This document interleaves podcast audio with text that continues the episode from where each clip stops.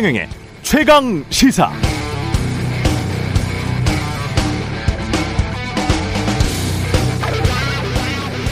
네, 노이즈 마케팅이라는 게 있습니다. 품질과는 상관없이 부정적인 이슈를 일부러 조성해서 구설수에 오르도록 하게 해서 소비자 관심을 끄는 마케팅 기법을 말하는데요. 대통령 선거 지고 민주당 서울시장 후보 뽑는 과정을 보면 이건 노이즈 마케팅인가 싶을 정도입니다. 송영길 전 대표가 출마한다고 선언하면서 민주당 내에서도 비바, 비판이 빗발쳤다가 송영길과 박주민은 배제한다고 전략 공관위가 선언했었죠. 그랬다가 또 여론의 비판이 거세자 비대위에서 아니다. 다 함께 국민 경선한다고 했었단 말이죠. 그 사이에 외부 인사나 깜짝 인사가 발탁될 것처럼 연기는 피웠는데 실체는 없었습니다. 그래서 결국 송영길, 박주민, 김진애가 경선하는 줄 알았더니 갑자기 자체 TV 토론도 무산되고 여론조사 경선도 일정대로 진행되지 않으면서 후보들의 반발이 거셌습니다. 김진애 전 의원은 룰 세팅하고 현장 합의한 사항까지 지켜지지 않는 경선에 어떻게 참여할지 모르겠다고 반발했고 박주민 의원은 법사위가 애정되어 있는 걸 뻔히 알면서 갑자기 TV 토론한다고 한 건 납득되지 않는다고 하면서 후보직을 사퇴했습니다. 박주민 의원이 사퇴하면서 민주당 서울시장 경선은 송영길, 김진애 2파전이 됐는데 이렇게 해서 손님 끌 수 있을까요?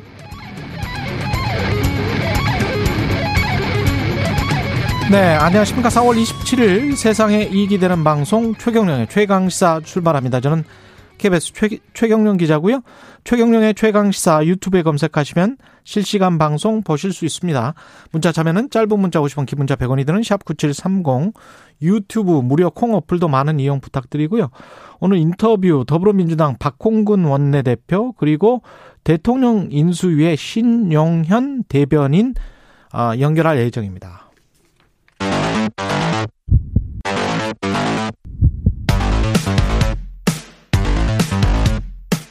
오늘 아침 가장 뜨거운 뉴스 뉴스 unboxing 네 뉴스 unboxing 시작합니다. 김민아 평론가 민동기 기자 나와 있습니다. 안녕하십니까? 안녕하세요. 예. 검수 완삭 완 검수 완삭이 아니죠. 검수 완박. 점점 이 뉴스에 예. 지쳐갑니다. 네. 오, 완삭도 말 되네. 완전 삭제. 그렇죠. 예.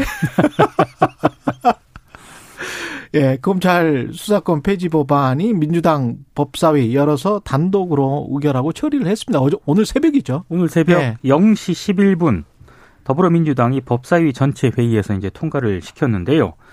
어, 원래는 어, 어제 저녁부터 좀 분위기가 일단 법안심사 소위원회를 이제 단독으로 의결을 했고 어젯밤 9시를 넘겨서 전체 회의로 이제 법안을 넘겼거든요. 예. 그래서 안건조정위원회가 열렸는데 안건조정위원회에서는 최근에 민주당을 탈당한 민영배 의원 있지 않습니까? 예. 무소속 몫으로 참가를 해서 4대 2로 안건조정위원회도 통과를 했습니다. 음.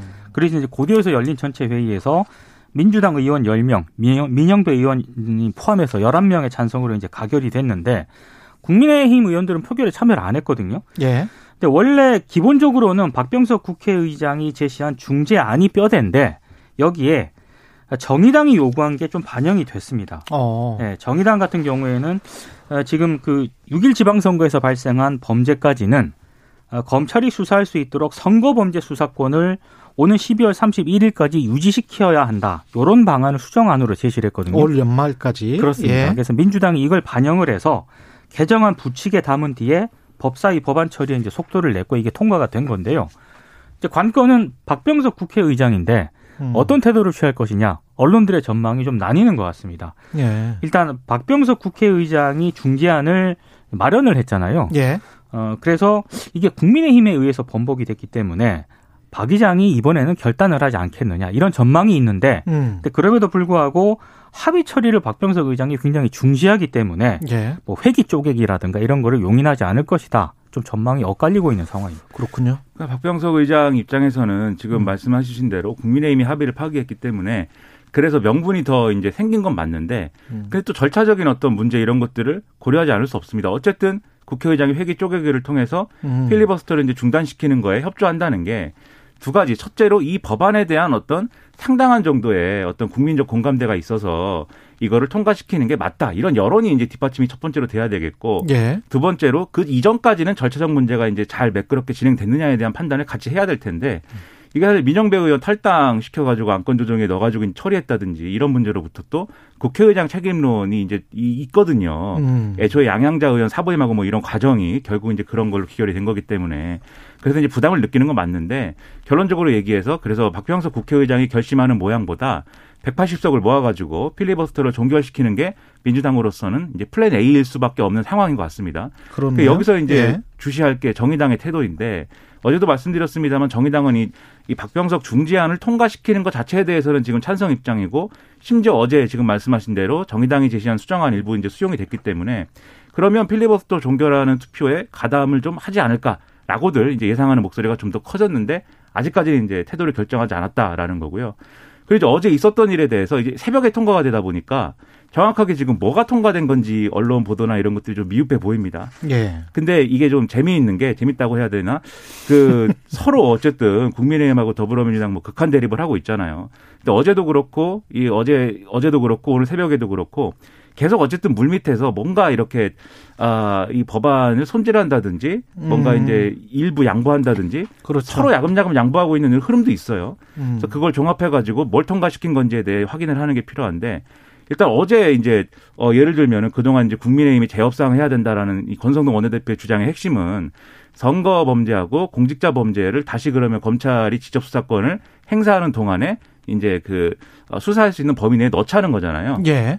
근데 그거에 대해서는 이제 선거 범죄에 대해서는 지금 말씀하신 대로 정의당 안이 들어갔으니까. 정의당 안은 이제 어이 연말까지 그러니까 공소시효까지 어 지방선거의 공소시효까지 지방선거 예. 범죄에 대한 공소시효까지를 검찰이 수사는 아닌데 음. 또 국민의힘에 민주당이 제시한 안이 있어요 또 그래가지고? 예. 이게 선거 범죄를 다시 이제 돌려놓되 음. 1년 6개월 후에 중수청을 반드시 출범시킨다고 하는 그런 취지의 부칙을 넣자 이렇게 주장을 한 건데 그건 이제 1년 6개월 후에 그러면 중수청이 이제 반드시 에, 된다는 보장이 없다라는 국민의힘의 반론 때문에 이게 이제 수용이 되지 않았다라는 거고 예. 그리고 어제 안건 조정이 하기 직전에 또 이제 국민의힘하고 민주당하고 협의를 해가지고 일부 조문을 또 수정을 한 게 있습니다. 음. 근데 그건 또 안건 조정이가 막 혼란스럽게 진행이 되면서 이거는 지금 또 상정이 안 된 채로 원래 민주당 안이 지금 상정이 돼서 통과가 된 거거든요. 예. 그러면 본회의에서 그러면 어떻게 되는 거냐?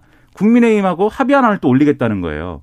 이 음. 민주당 어제 원내대표단의 이 주장은. 아, 그래요? 그러니까 절차가 절차가 아. 사실은 이제 음. 다 앞뒤가 다 잘려가지고 아. 막 굴러가고 있는 그런 상황이어서 이 절차적인 문제에 대해서는 비판이 불가피할 것 같습니다. 절차적인 문제도 그렇고 이제 내용도 지금 디테일하게 세부적으로 들어가면 아직도 이제 설왕설래하고 있는 내용들이 좀 있더라고요. 그렇습니다. 네. 어제도 이야기했었던 뭐 동일성 원칙 뭐 이런 것들 가지고 이게 어디까지를 의미하는 건지 좀 모호해서 그런 것 가지고도 이제 현직 검사가 올린 글을 보니까 어 타당하다고 보이는 것들이 좀 있긴 있어요. 그 중재안에 따르면 뭐 경찰관이 수십 명의 수사팀을 꾸려서 A를 추, 추적을 했으나 B가 진범인 것 같은 순간에 같은 사건이 아니니까 단일 사건이 아니니까 이게 그런 순간에는 그 수사팀은 더 이상 수사를 못한다. 지금 이렇게 주장을 해놨고 그 다음에 엠번방 같은 경우에 뭘 파고들다가 어 다른 여죄가 있는 것 같으면 이것도 수사를 못한다. 이렇게 주장을 해놨거든요. 근데 이게 만약에 법안이 이- 이렇게 돼 있는 거면 이제 좀 문제가 생길 것 같은데요. 그러니까 약간 그것도 끝까지 봐야 되는 게요. 예. 처음에 민주당 같은 경우는 아예 이제 그런 거를 음. 검찰이 보안 수사라든가 이런 거를 못 하도록 해놨었는데 보안 수사권 요구는 또 들어와 있잖아요. 들어와 있어서 중재안에. 약간의 여지가 있습니다. 그래서 그렇죠. 지금 정확하게 어떤 법안이 구체적으로 통과됐는지는 좀 아마 오늘 내일 상황을 거치다 보면 되겠습니다. 예 나올 나올 것 예. 같아요. 일단 법사위에서 통과된 거는 그 조항이 음. 있어요. 그래서 경찰이 송치한 범죄의 경우 해당 사건과 동일한 범죄 사실의 범위 내에 한한다라는 전제를 놓고 이제 보안 수사를 할 수 있다고 규정한 건데 그 동일한 범위가 잘 모르. 그렇죠. 그렇죠. 그게 이제 네. 문제인 건데 근데 또 국민의힘이 어제 이 안건 조정이 전에 이제 협의를 해가지고 예. 이 부분은 또 삭제하자라고 주장을 해서 아. 그게 일부 수용이 된 부분도 있거든요. 예. 그래서 이게 구체적으로 지금 말씀드린 게 그래서 예. 안건 조정위에서 지금 거치고 안건 조정이 거치고 법사위 통과된 안하고 예. 본회의에 올라 본회의에 이, 이게 올라가겠지만 민주당이 추가로 제출하는 수정안이 또 있을 수가 있습니다. 예. 그래서 그걸 보고 지금 평가를 해야 되는 될것 혼란스러운. 상황이. 있고 이거 외에도 몇 가지 쟁점들이 있어요. 그래서 음. 예를 들면은 어이 수사 검사하고 기소 검사 기소 검사를 분리 조직적으로 분리하는 방안에 대해서도 그렇게 될 경우에 예를 들면은 수사 검사가 이제 공소 제기와 유지에 개입을 못하면 나중에 재판을 하다가 음. 이게 일종의 문제가 생겨가지고 어 이 재판이 뭐 무효가 될 수도 있다 막 이런 주장도 막 나오고 해서 예. 이것도 일부 조문을 수정하기로 하는 부분도 있고 또 음. 이의 신청 이 피해자나 이 고소인의 이의 신청과 관련돼서도 일부 변화된 이런 조문들이 있거든요. 음. 그래서 이런 거를 다 확인을 해야 되겠는데 바로 지금 새벽에 일어난 일이어가지고 예. 정확하게 우리가 지금 어, 언론 보도를 못 통해서 드리고. 이 예. 내용을 이제 접하지 못하고 있습니다. 좀 더 확정이 되면 더 자세히 알려드리고요. 특히 또 이런 부분들 중수청이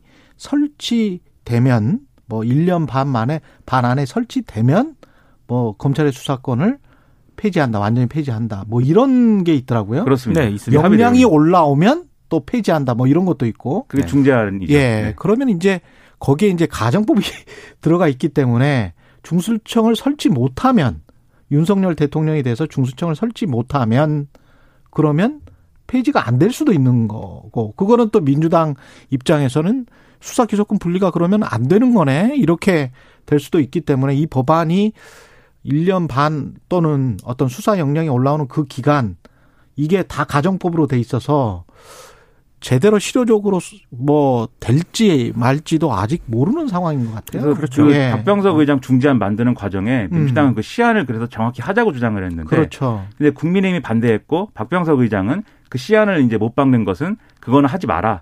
라고 어. 중재를 또 한 결과인데 그렇죠. 말씀하신 대로 그게 뭐해. 또 그게 또 일각의 노림수다라는 분석도 있어요. 그래서 그렇죠. 국민의힘의 경우에는 조금 더 시간을 끌면 예를 네. 들면 총선 시기가 다가올 것이고 예. 총선하는 과정에는 또 이거를 못 건드릴 수 있고 그렇죠. 또 총선의 결과에 따라서 의석수가 변화해 가지고 아. 지금의 난국을 돌파할 수도 있다 뭐 이런 계산이 있는 거 아니냐 그럼 바뀌는 게 아무것도 없는. 그렇죠. 뭐 결과적으로 그렇게 되- 되는 걸 노리는 거 아니냐 뭐 이런 예. 얘기도 있어 가지고 예. 아 이게 상당히 뭐 오늘 내일 아까 제가 뉴스 처음에 지친다고 말씀드렸는데 예.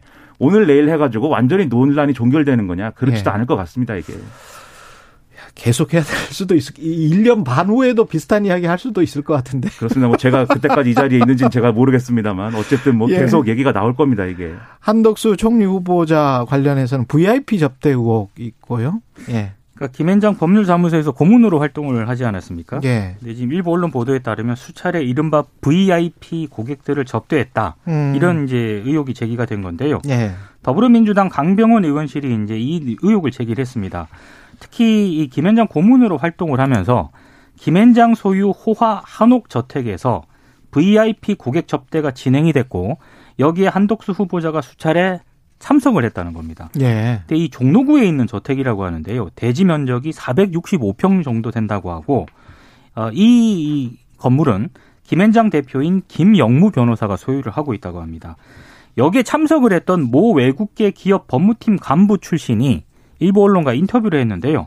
일단 기사가 딸린 벤츠 차량을 김앤장 쪽에서 보냈고요. 예. 어, 회사 관계자들을 데리고 이곳으로 가서 뭐 여러 가지 뭐 이제 행사 등을 참석을 했다. 음. 근데 접대에 참석한 김앤장 변호사만 여러 명이다. 이런 이런 얘기를 하고 있습니다. 예. 아니, 민주당 쪽에서는 일단 한덕수 후보자가 어떤 목적으로 접대에 참석을 했고 당시 동석한 고위층과 공직자, 기업 관계자들이 누구이며 무슨 얘기를 나눴는지를 좀 공개를 해라. 이렇게 요구를 하고 있고요.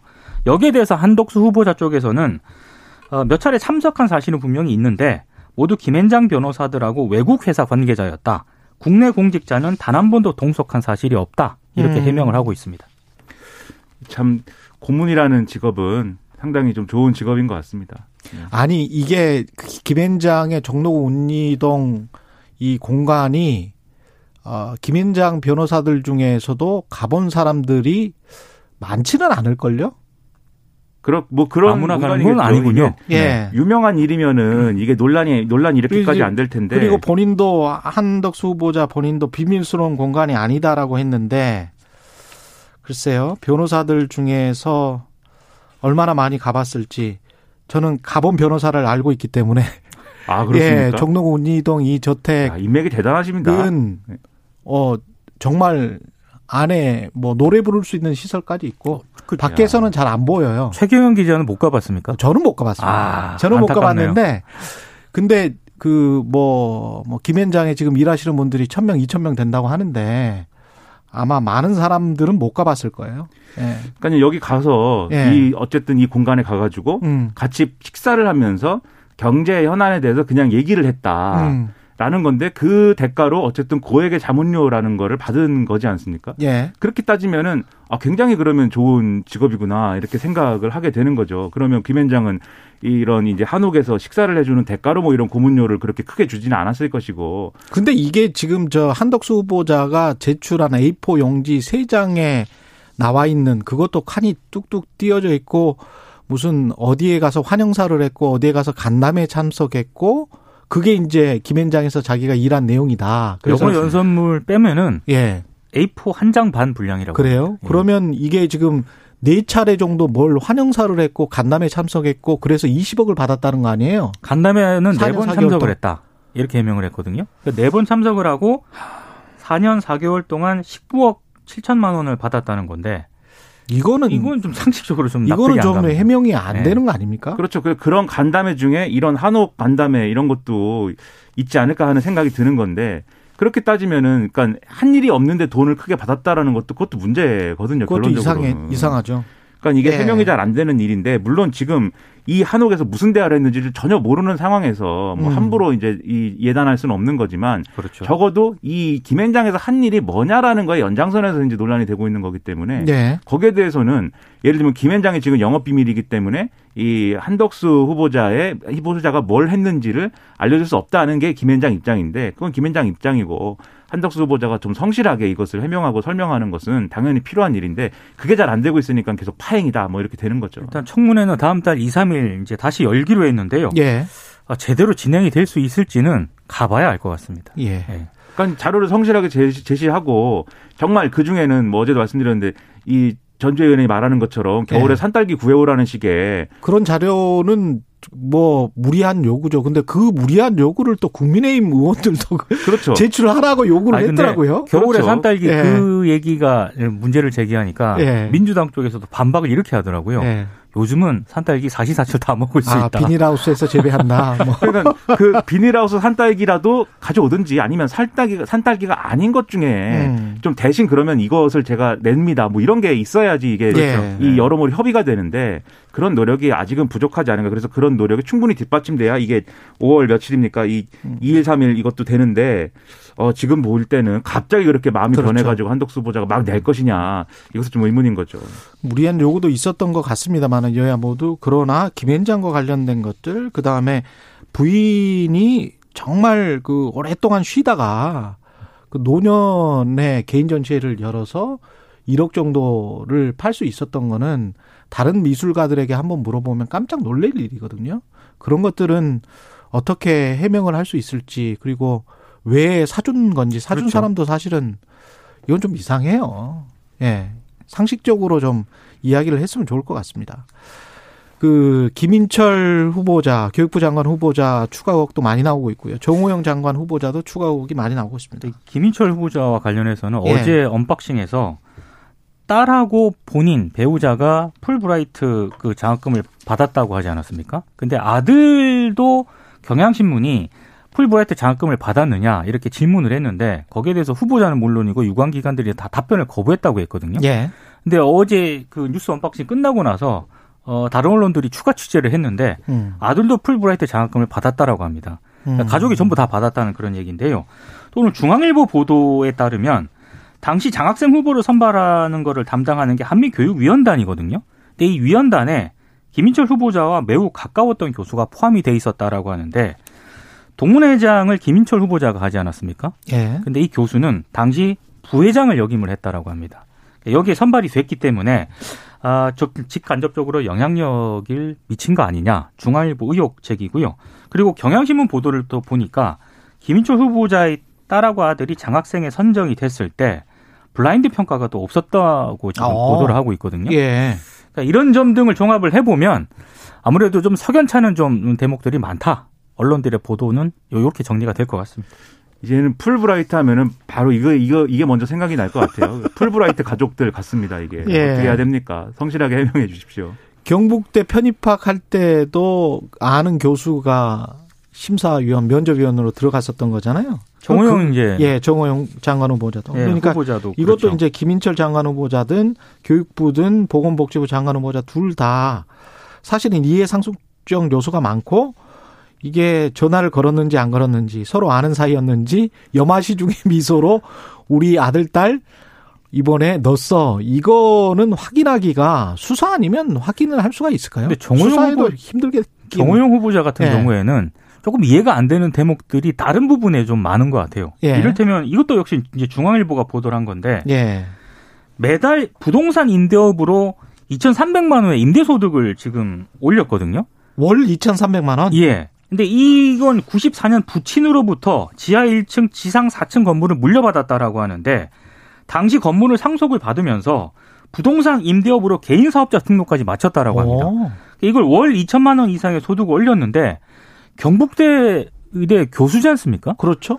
이 공직자 신분이거든요. 공무원 신분이기 예. 때문에 겸직 겸직 신고. 신고 를 해야 되는데 당연히 해야 되는데 이걸 안 했다라고 합니다. 왜 안 하지? 그래서 기관장도. 허가를 맡아야 되는데 이거 허가도 안 맡았고요. 아, 야, 이거는 그러니까 감사해서 걸리는데. 그래서 이거는 예. 본인이 규정을 제대로 알지 못했다라고 사과를 하긴 했는데 규정을 제대로 알지 제가 못했다. 봤을 때 조금 납득이 안 가는 그런 대목입니다. 근데 임대사업자로 이제 신고를 해서 뭐 이걸 했다라는 것까지는 뭐 그렇습니다. 예. 말씀하신 대로 관련 절차를 지키지 않은 상태에서 이 저 같은 사람은 한한 6개월치 6개월치 월세를 지금 한 달에 이렇게 수입을 올리시는데 예. 이거는 제가 볼 때는 규정을 알지 못했다는 게 이게 경북대 감사 시스템이 제대로 작동하고 있는 건지 교수님들한테는 이런 거 안 알려드리나? 아니, 그리고 명백하게 예. 영리 활동인 건데 그쵸. 교수가 예를 들면은 과외로 예를 들면 그러한 영리 활동을 할 경우에 예. 일반적으로 적용하는 나- 이룰 같은 거는 다 알고 있을 텐데 왜 이렇게 넘어가는지 잘 이해가 경북대. 병원장까지 하셨잖아요. 예. 근데 경북대 병원 정관에도 음. 이런 내용이 있습니다. 그쵸. 못 한다고. 겸직 신고 이거는 예. 당연한데 공무원이면 KBS도 마찬가지인데 이건. 제가 공익근무원 할 때도 예. 다른 거 하면은 꼭 신고하라고 그랬어요. 공익근무요. 그렇습니다. 네, 다른 수입 활동을 하면 신고를 하고 해야 된다. 아. 아르바이트 한다고 다 보고했어야 됐습니다. 아 그래요? 그렇습니다. 아, 철저하네요. 그 네. 철저하군요. 공익근무요원도 철저하군요. 그러니까 지킬 거 다 지키면 대한민국은 좀 훌륭한 사회인데 안 지키니까 이렇게 참 예. 논란이 되죠. 제가 오프닝에서도 어, 말씀드렸습니다만 박주민 의원 서울시장 경선 사퇴했고요. 이 서울시장 경선은 이상하게 꼬였습니다. 좀 이- 이것도 좀 민주당은? 이해가 안 되는 예. 대목인데요. 그래서 언론들의 보도를 보니까 예. 결국에는 민주당 서울시장 경선은 사실상 송영길 추대로 끝나지 않겠느냐 이렇게 전망을 좀 내놓고 있는데 이게 뭐야? 아, 박주민 의원이 어제 페이스북에 글을 썼어요. 예. 법사위 상황으로 25일 결국 서울시장 경선 후보간 토론에 못 갔다. 그리고 정견 발표 영상 촬영 일정이 또 어제 잡혀 있었는데 이것도 법사위 일정으로 참석을 못할 것 같다. 아무리 발버둥 쳐도 도저히 선거를 치를 수 있는 상황이 아닌 것 같다. 이렇게 얘기를 하면서 음. 결국에는 이제 경선에서 사퇴를 하지 않았습니까? 그리고 오프닝에서도 말씀을 하셨지만 김진애 전 의원 같은 경우에도 굉장히 좀 불만이 많이 좀 표현을 하고 있거든요. 그 본인 입장에서는 본인 홍보가 전혀 안 됐는데 경선을 치르란 말이냐 이 이거잖아요 지금. 그래서 그렇습니다. 민주당 예. 중앙선거관리위원회가 원래 이제 오늘 예. 송영길, 김진애 양자 토론을 하기로 했는데 이건 한다고 합니다. 음. 그리고 내일하고 내일 모레 여론조사 경선을 지금 검토를 하고 있다라고 하는데 음. 이 과정 자체가 좀 상식적으로 이해는 안 갑니다. 그러니까 상당히 희화화될 수밖에 없는 상황이고 예. 이게 대선 지고 나서 지금 민주당이 172석의 의석을 갖고 있는 거대 정당이지만 예. 이 지도력이라든가 구심점이라든가 이런 것들이 다 붕괴된 상황이라는 거를 지금 단적으로 그런- 보여주는 거예요. 그런 것 같아요. 가장 중요한 일정인 바로 코앞에 잡힌 지방선거를 이렇게밖에 예. 못한다라는 거는 그것도 서울시장. 그렇죠. 예. 지금 네. 지도부가 사실상 지도력을 발휘하지 못하는 상황이다라고밖에 볼 수 없는 겁니다. 이건. 음. 이게 지금 뭐 하는 거지? 왜 이러는 거지? 그런 궁금증을 계속 자아내게 하는 일들이 계속 일어나고 있습니다. 민주당 내부에서는. 왜 그런지는 잘 모르겠고. 뉴스 unboxing. 예. 민동기 기자 김민아 평론가였습니다. 고맙습니다. 고맙습니다. KBS 일라디오 최경영의 최강시사 듣고 계신 지금 시각 7시 45분으로 향하고 있습니다.